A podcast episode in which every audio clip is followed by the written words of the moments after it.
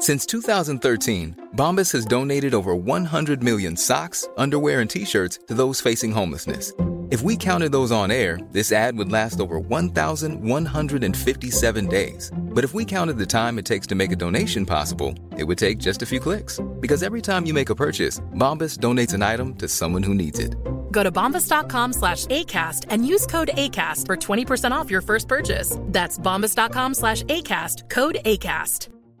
Ready to pop the question? The jewelers at Blue Nile dot com have got sparkle down to a science with beautiful lab-grown diamonds worthy of your most brilliant moments. Their lab-grown diamonds are independently graded and guaranteed identical to natural diamonds, and they're ready to ship to your door. Go to Blue Nile dot com and use promo code LISTEN to get fifty dollars off your purchase of five hundred dollars or more. That's code LISTEN at Blue Nile dot com for fifty dollars off. Blue Nile dot com, code LISTEN.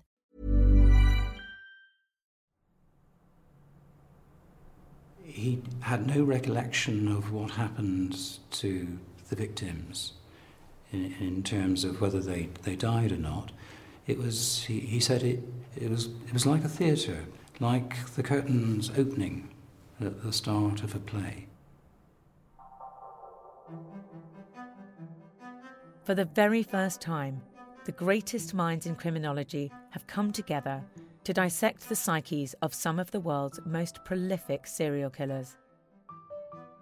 These forensic psychiatrists, psychologists, and pathologists have an incredible depth of knowledge and often first-hand insight into these killers, helping us to understand what makes a monster. The following is part one of an interview with Doctor Richard Badcock, recorded in August two thousand nineteen for Crime and Investigation's T V series Making a Monster. Doctor Badcock is a consultant forensic psychiatrist whose long and esteemed career has seen him profile some of the U K's most violent and dangerous offenders, including the killer Robert Black.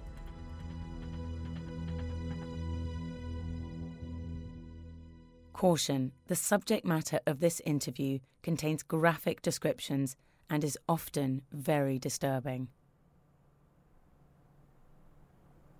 I'm a forensic psychiatrist, so my approach is very much an individual, case-focused one.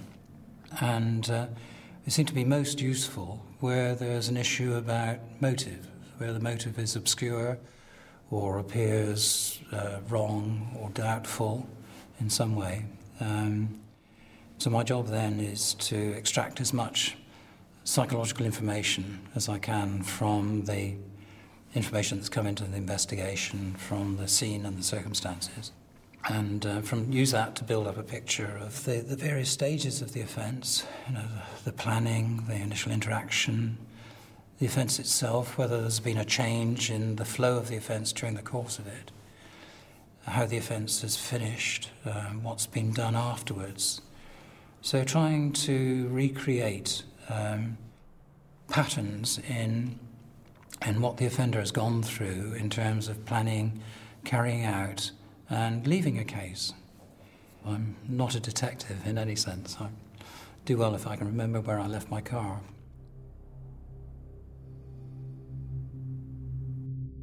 Scottish serial killer and paedophile Robert Black was convicted of the kidnap, rape, sexual assault and murder of four young girls, dying in two thousand sixteen of a heart attack while serving life imprisonment. Doctor Badcock studied Black in prison.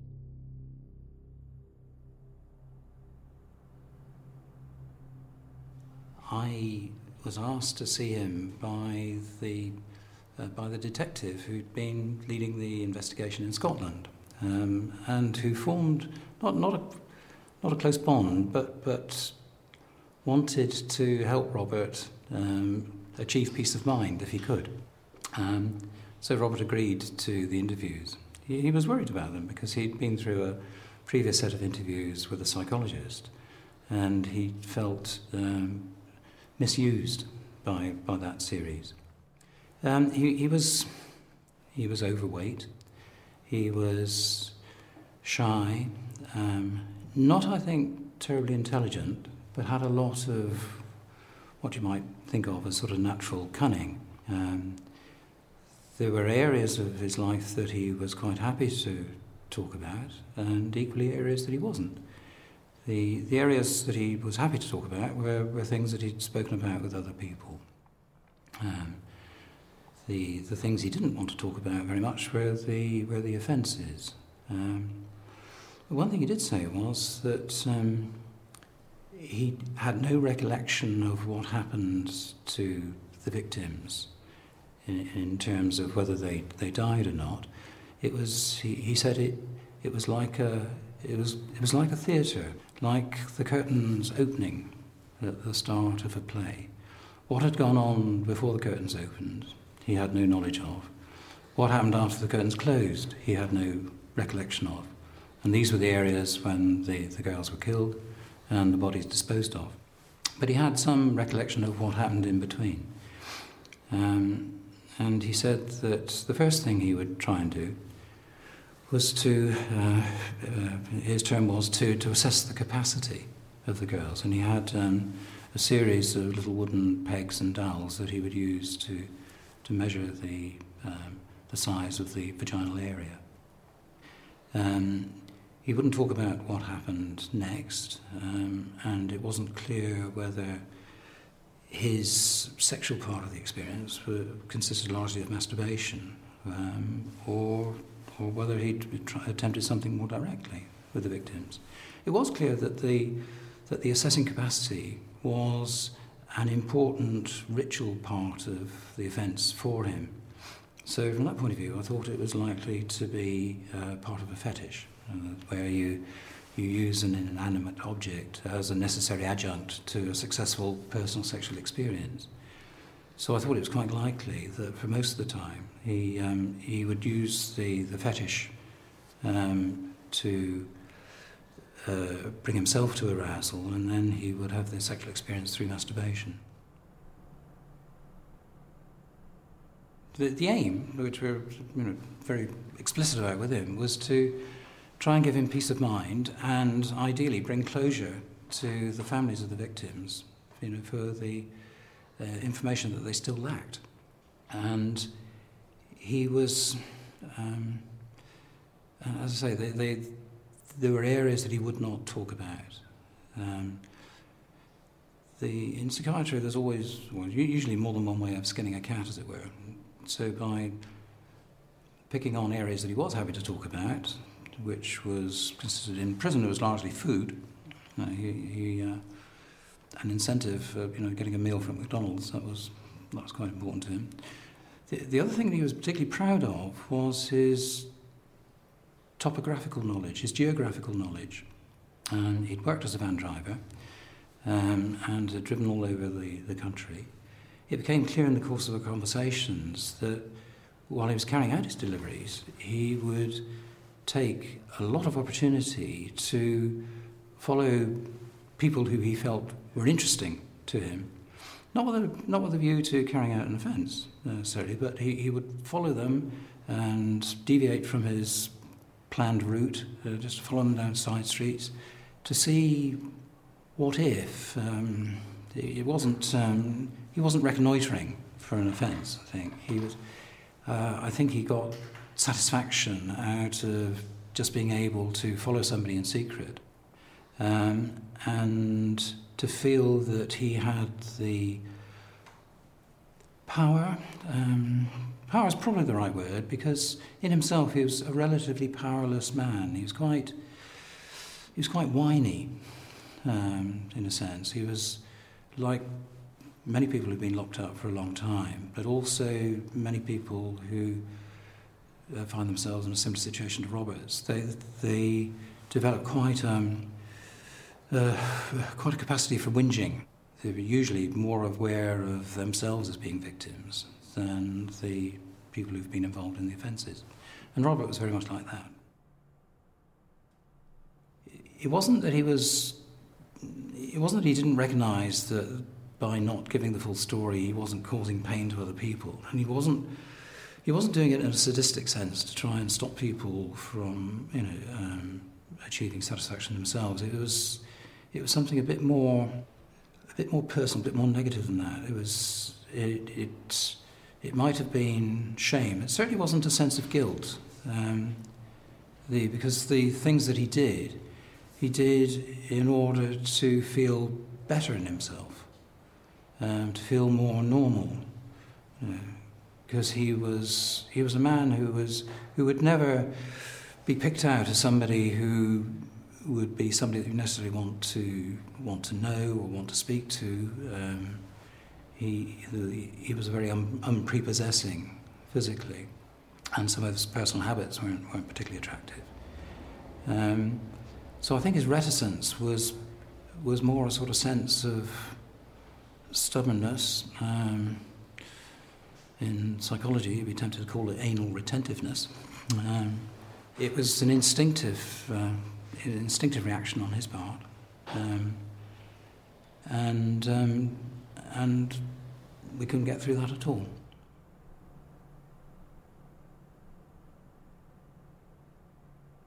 You, you usually find that people who do these extreme things don't really know why they do them themselves. You know, they, they'll give you an explanation. Um, not in Robert's case, but you know, they'll give you an explanation. But it's rare that that is. Um, well, it, it's. Rare that it's complete, um, and it's often um, so incomplete that it's not particularly helpful.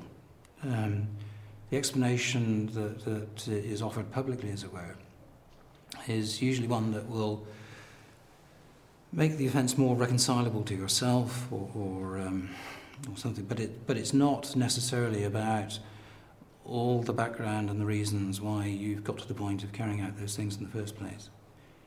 Um, I mean, Robert had a terrible childhood and, you know, disastrous experiences. Um, but um, he would never talk about his very early childhood. Um, and yet his first offence that, that we know about, when he was still a, a young boy, um, was already a heavily sexualised one. You know, taking the young girl down to...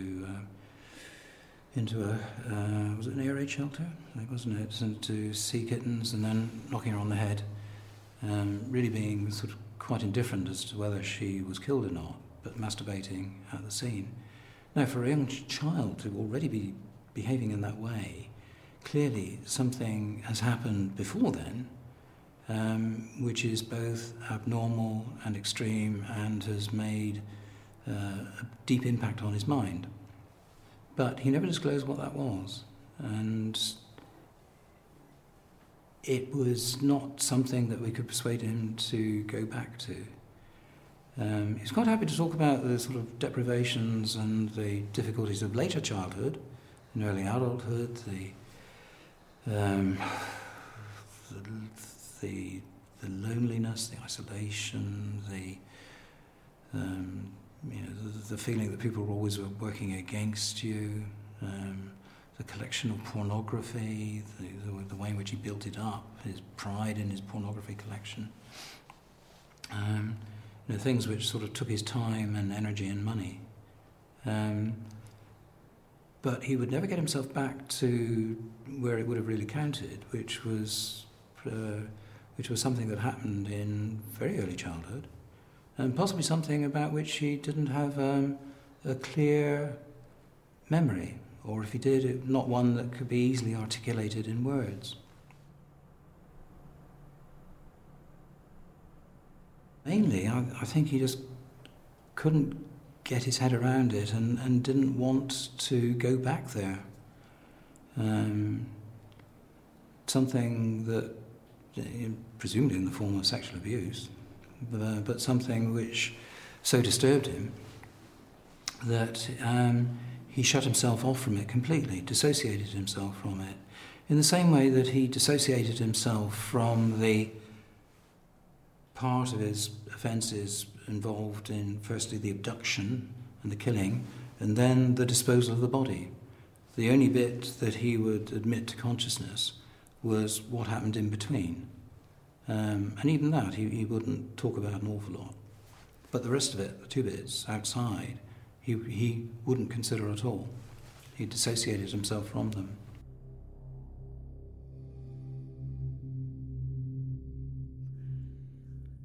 While in prison, Black never admitted to any of his murders or abductions. Here, Doctor Badcock describes how Black carried out his crimes and what he considers to be the likely thought process Black would have gone through.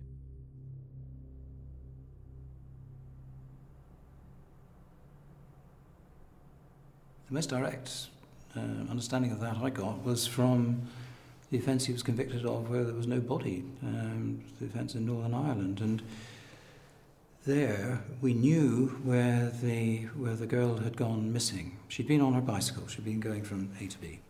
Um, and her bicycle was found abandoned, thrown over a hedge at the bend in the road. Um, and the road hadn't changed, so we were able to go back and study the topography. And you often find that topography is quite revealing in terms of Um, you know, the skill, the planning, the intent, the preparation, um, and the force of the of, of the abduction. Here, it was clear that the point at which she'd been abducted was the only one on uh, a several-mile stretch where, for a matter of only a few seconds, The you anything that you did on that bend would not be observed um, for one hundred or two hundred yards on either side. Um, outside that, there would be either a straight road and you could be observed, or there were houses where you might be seen. But just at this bend, you, you, you were safe for probably a maximum of five, ten seconds. Um, and um, the... And Robert, I, I know, would have would have sized that up for himself immediately driving along the road. He, he was very good at that. He was doing it all the time. The, um, so it's almost certain, I think, that he stopped his van at that point, having passed the, the victim as she was making her way along her route, um, stopped her, engaged her in conversation, bundled her in the van, chucked the bike over the hedge, and was off. And he would have done that in under fifteen seconds. Um, there was, uh, you know, speed was of the essence. And uh, I'm sure that it would have been exactly the same in his other offences. He never said that he wanted to kill them. In fact, he, he, he was quite he was quite prudish in many ways, was Robert. Um, the and would have considered it rude to um, try and probe a victim while they were alive. But he didn't want to kill them, so he, he'd smothered them, um, in effect. But in his mind, he wasn't. He was covering them up, and then it was up to them whether they lived or died. Uh, so as far as he was concerned, he, he dealt with the, the killing aspect by really distancing himself from it. So he he put the victim in a position where it was almost impossible that they wouldn't die. In his mind, he would not have done it. But he knew that he shouldn't be doing what he was doing.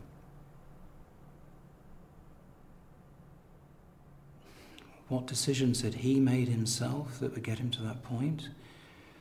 Um, I think a lot of them would be based on envy. You know, he he, he did not feel that life had favoured him. He he was envious of other people's achievements. Why should they have things that I would do better with, or I need. Um, so I, th- I think he let himself brood uh, quite a lot. The the brooding was mixed up with fantasising, you know, because there's a degree of fantasising going on when you're following people around as a potential victim. The the, fantasi- the fantasy life that he had was more satisfactory to him in many ways than the real life. It didn't mean that he wanted to kill people all the time. He didn't. The, um, and I know that at least one of the killings was um, was really precipitated by a real life event which upset him. Um, he was driving in his van and he, um, he had a slight accident. There was a damage to, to one of the bumpers of the van that really, really upset him. Um, and he carried out an offence soon after that. If you if you shut yourself away from life, um, if you allow yourself to develop more narcissistic traits than nature endowed you with, um, you gradually become more isolated, more cut off in a world of your own. And then you don't think about consequences in the same way. Um, you might think, you might think, well, I shouldn't be doing this. This is wrong. Um, you might, um, you might feel ashamed of yourself afterwards, but it wouldn't be nearly as powerful as the drive to, to do something to make yourself feel better. His contact with the outside world wasn't through people, it was through pornography. Um, and pornography is all about um, stimulating um, sexual appetite in a way which disregards the victim as a person. And the victim has no status in pornography except as a sexual object. Um, that was Robert's world.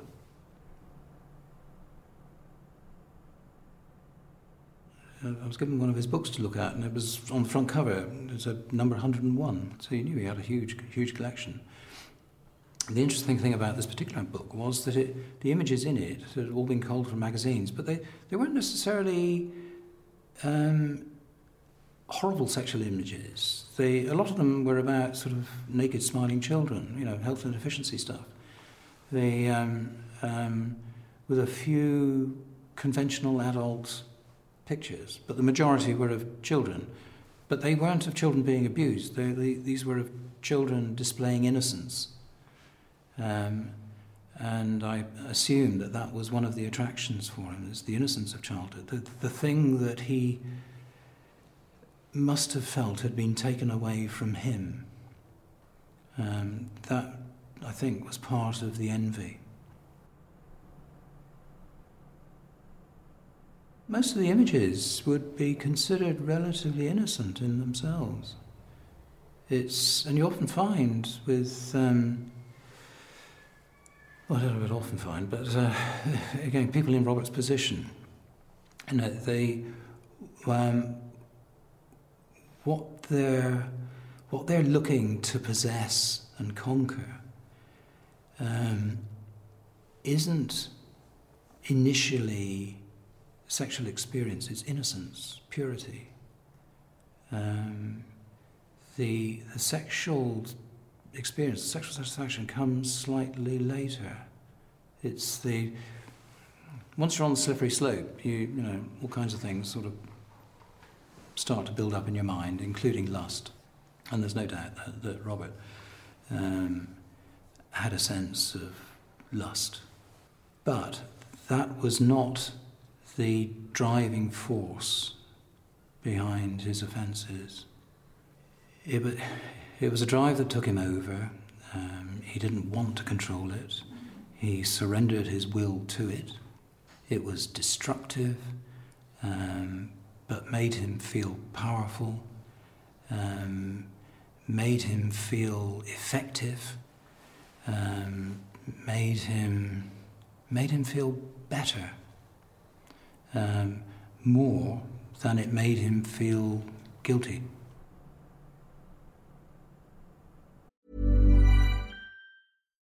Life is full of what ifs. Some awesome, like what if A I could fold your laundry? And some, well, less awesome, like what if you have unexpected medical costs?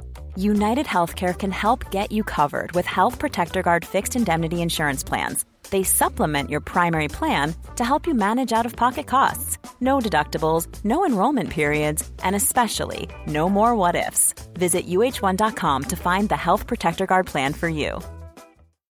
Millions of people have lost weight with personalized plans from Noom, like Evan, who can't stand salads and still lost fifty pounds. Salads generally for most people are the easy button, right? For me, that wasn't an option. I never really was a salad guy. That's just not who I am. But Noom worked for me. Get your personalized plan today at Noom dot com. Real Noom user compensated to provide their story. In four weeks, the typical Noom user can expect to lose one to two pounds per week. Individual results may vary. Hey, it's Ryan Reynolds, and I'm here with Keith, co-star of my upcoming film, If, only in theaters May seventeenth. Do you want to tell people the big news?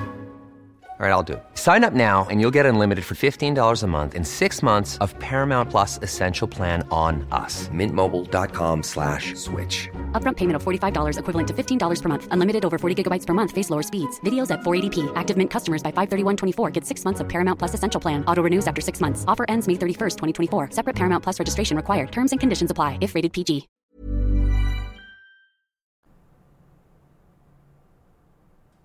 Looking at it from the outside, it's certainly clear that something really traumatic happened to him at a very early age, which he never discussed. That traumatic something then didn't by itself um, direct the rest of his life, because he then made decisions as a child growing up and as an adult, which added to the capacity to offend. Um, the um, but... It was the thing that, because he could never address it or deal with it, stopped him from being able to um, develop along different lines. So he, it, it did have the effect of encouraging him to grow up feeling vulnerable, alienated, inadequate. Um, and then the fantasies were Um, kind of ways of trying to get round feeling vulnerable, alienated, and inadequate. Um, the particularly so with the, the the killing that occurred after he'd had the accident with his van.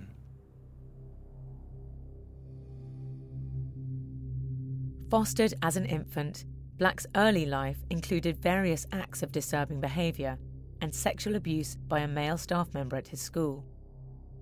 Doctor Badcock reveals here whether the crimes he committed in his later life were a product of what happened in his childhood, and ultimately whether there was any hope of rehabilitation.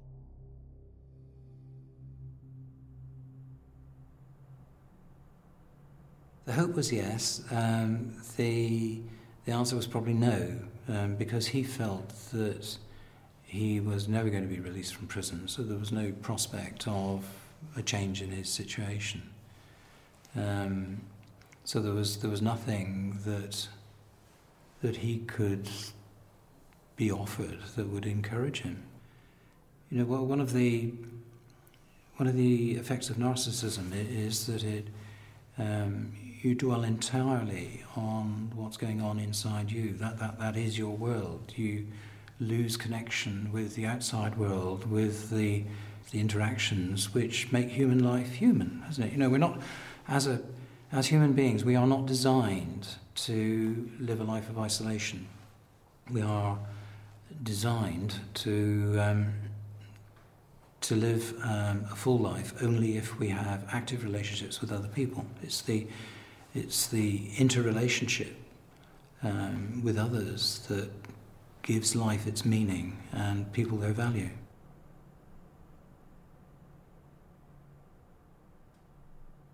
There's no escaping um, the fact that it, it created a disturbed person, and that that disturbance um, continued and developed into adult life in ways which then facilitated offending.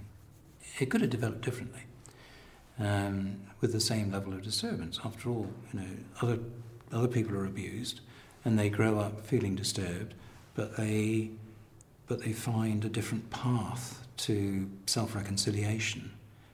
Um, Robert didn't, because his life was so introverted, um, and he kind of escaped into narcissism and to fantasy and pornography.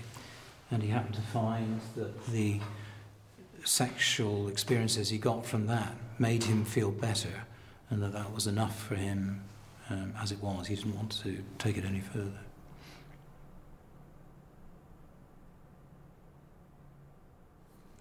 In all the cases I've seen, the the desire to achieve an identity is pretty much at the centre of things, or to maintain an identity.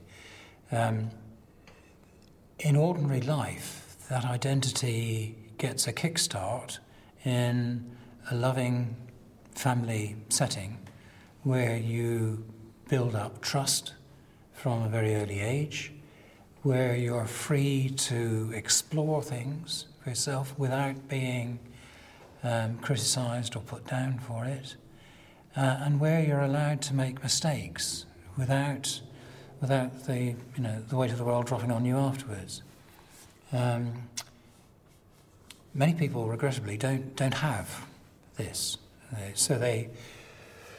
And my experience is that the people who grow up um, curtailed as children uh, lack imagination in adult life and are there, thereby more tempted to go along the lines of developing fantasy.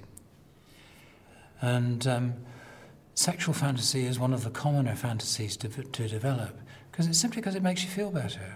You know, it gives you a sense of power. Uh, we all need to feel that we matter, that we have influence on our environment.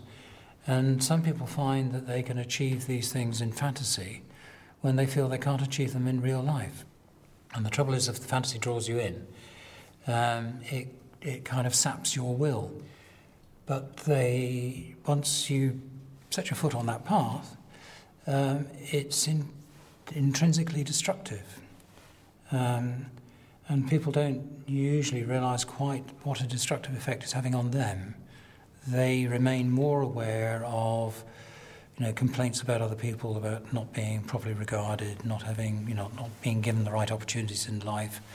You know, fate is against me. Um, you know, what have I done to be treated in this way?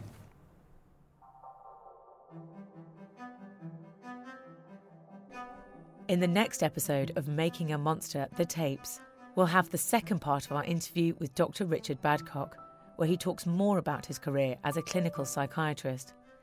And make sure you have Making a Monster, the T V show, set to record, with new episodes every Monday at nine p.m. Let us know what you think. Leave a review in whichever podcast app you use, or tag a post with hashtag Making a Monster on social media. You can also head to crime and investigation dot co dot uk for more information on the series and profiles on all the killers featured.